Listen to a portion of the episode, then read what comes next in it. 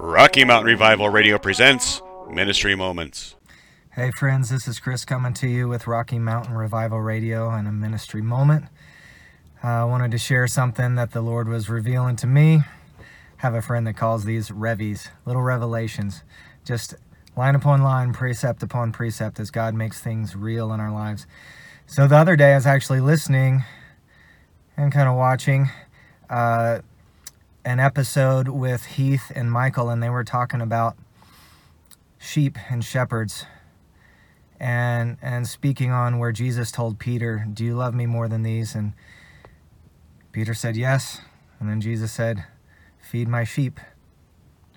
And and so Michael asked Heath, "What stood out to you when I was talking about these things?"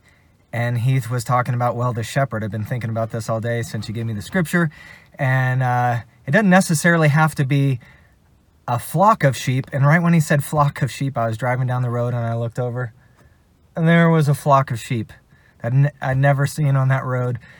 Uh, driven on this road almost daily for three months. And I'm like, God, this is amazing. So I, I was paying attention to that, and God's just been unfolding these things.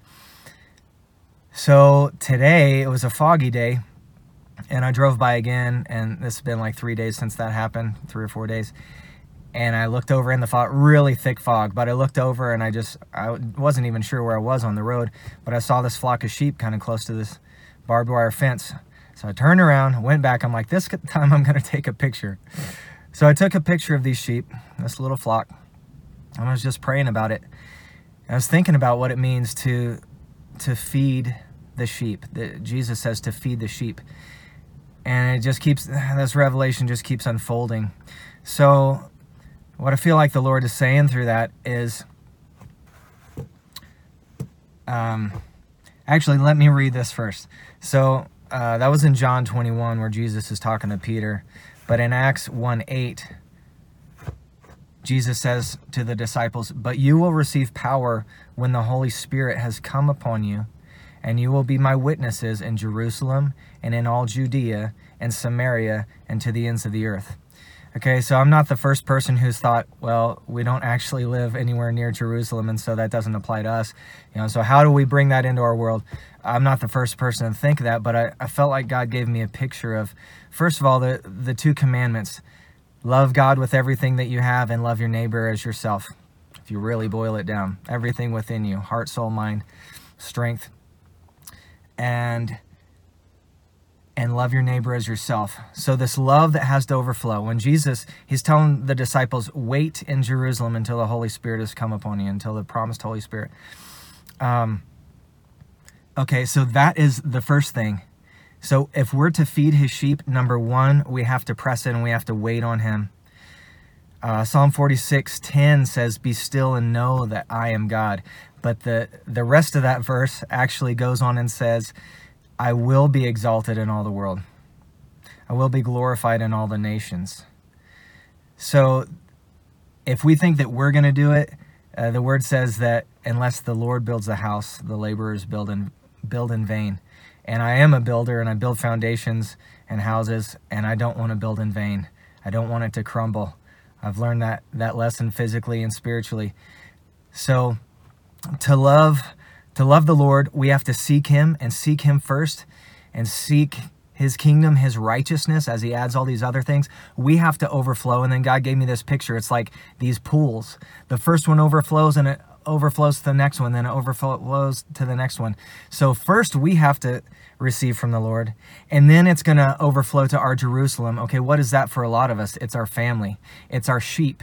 Um, and for a lot of people like there's a there's a call there's a desire for ministry uh, but us as parents if you're a parent or if you have siblings or people you're looking after um, those sheep can get lost in the fog just like the fog that i saw this morning uh, i knew i was on the right road and if i wasn't paying attention those sheep would have got lost in the fog but god pointed them out to me again which i thought was really cool so i went and took that picture and just been contemplating this so it's it's what is around us.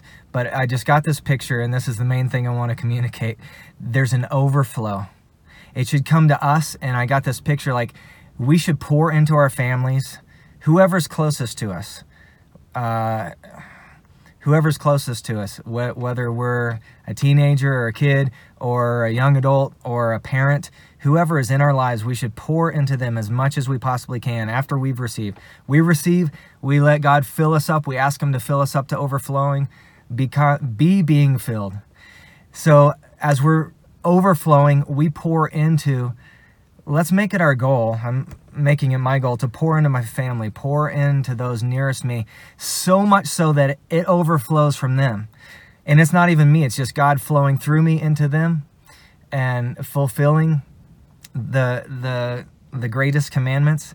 And then from them, they overflow into our city, into our church. And I was blessed to go out with um, Redemption Squad Ministries last Saturday. Uh, the local chapter here in Colorado Springs, and my whole family went, my wife and my three kids, and it was just a beautiful thing to see. Um, I better wrap this thing up. But that that's the overflow, and I'm seeing it happen. I'm seeing it in actual uh, Acts 1 8 happen in my life.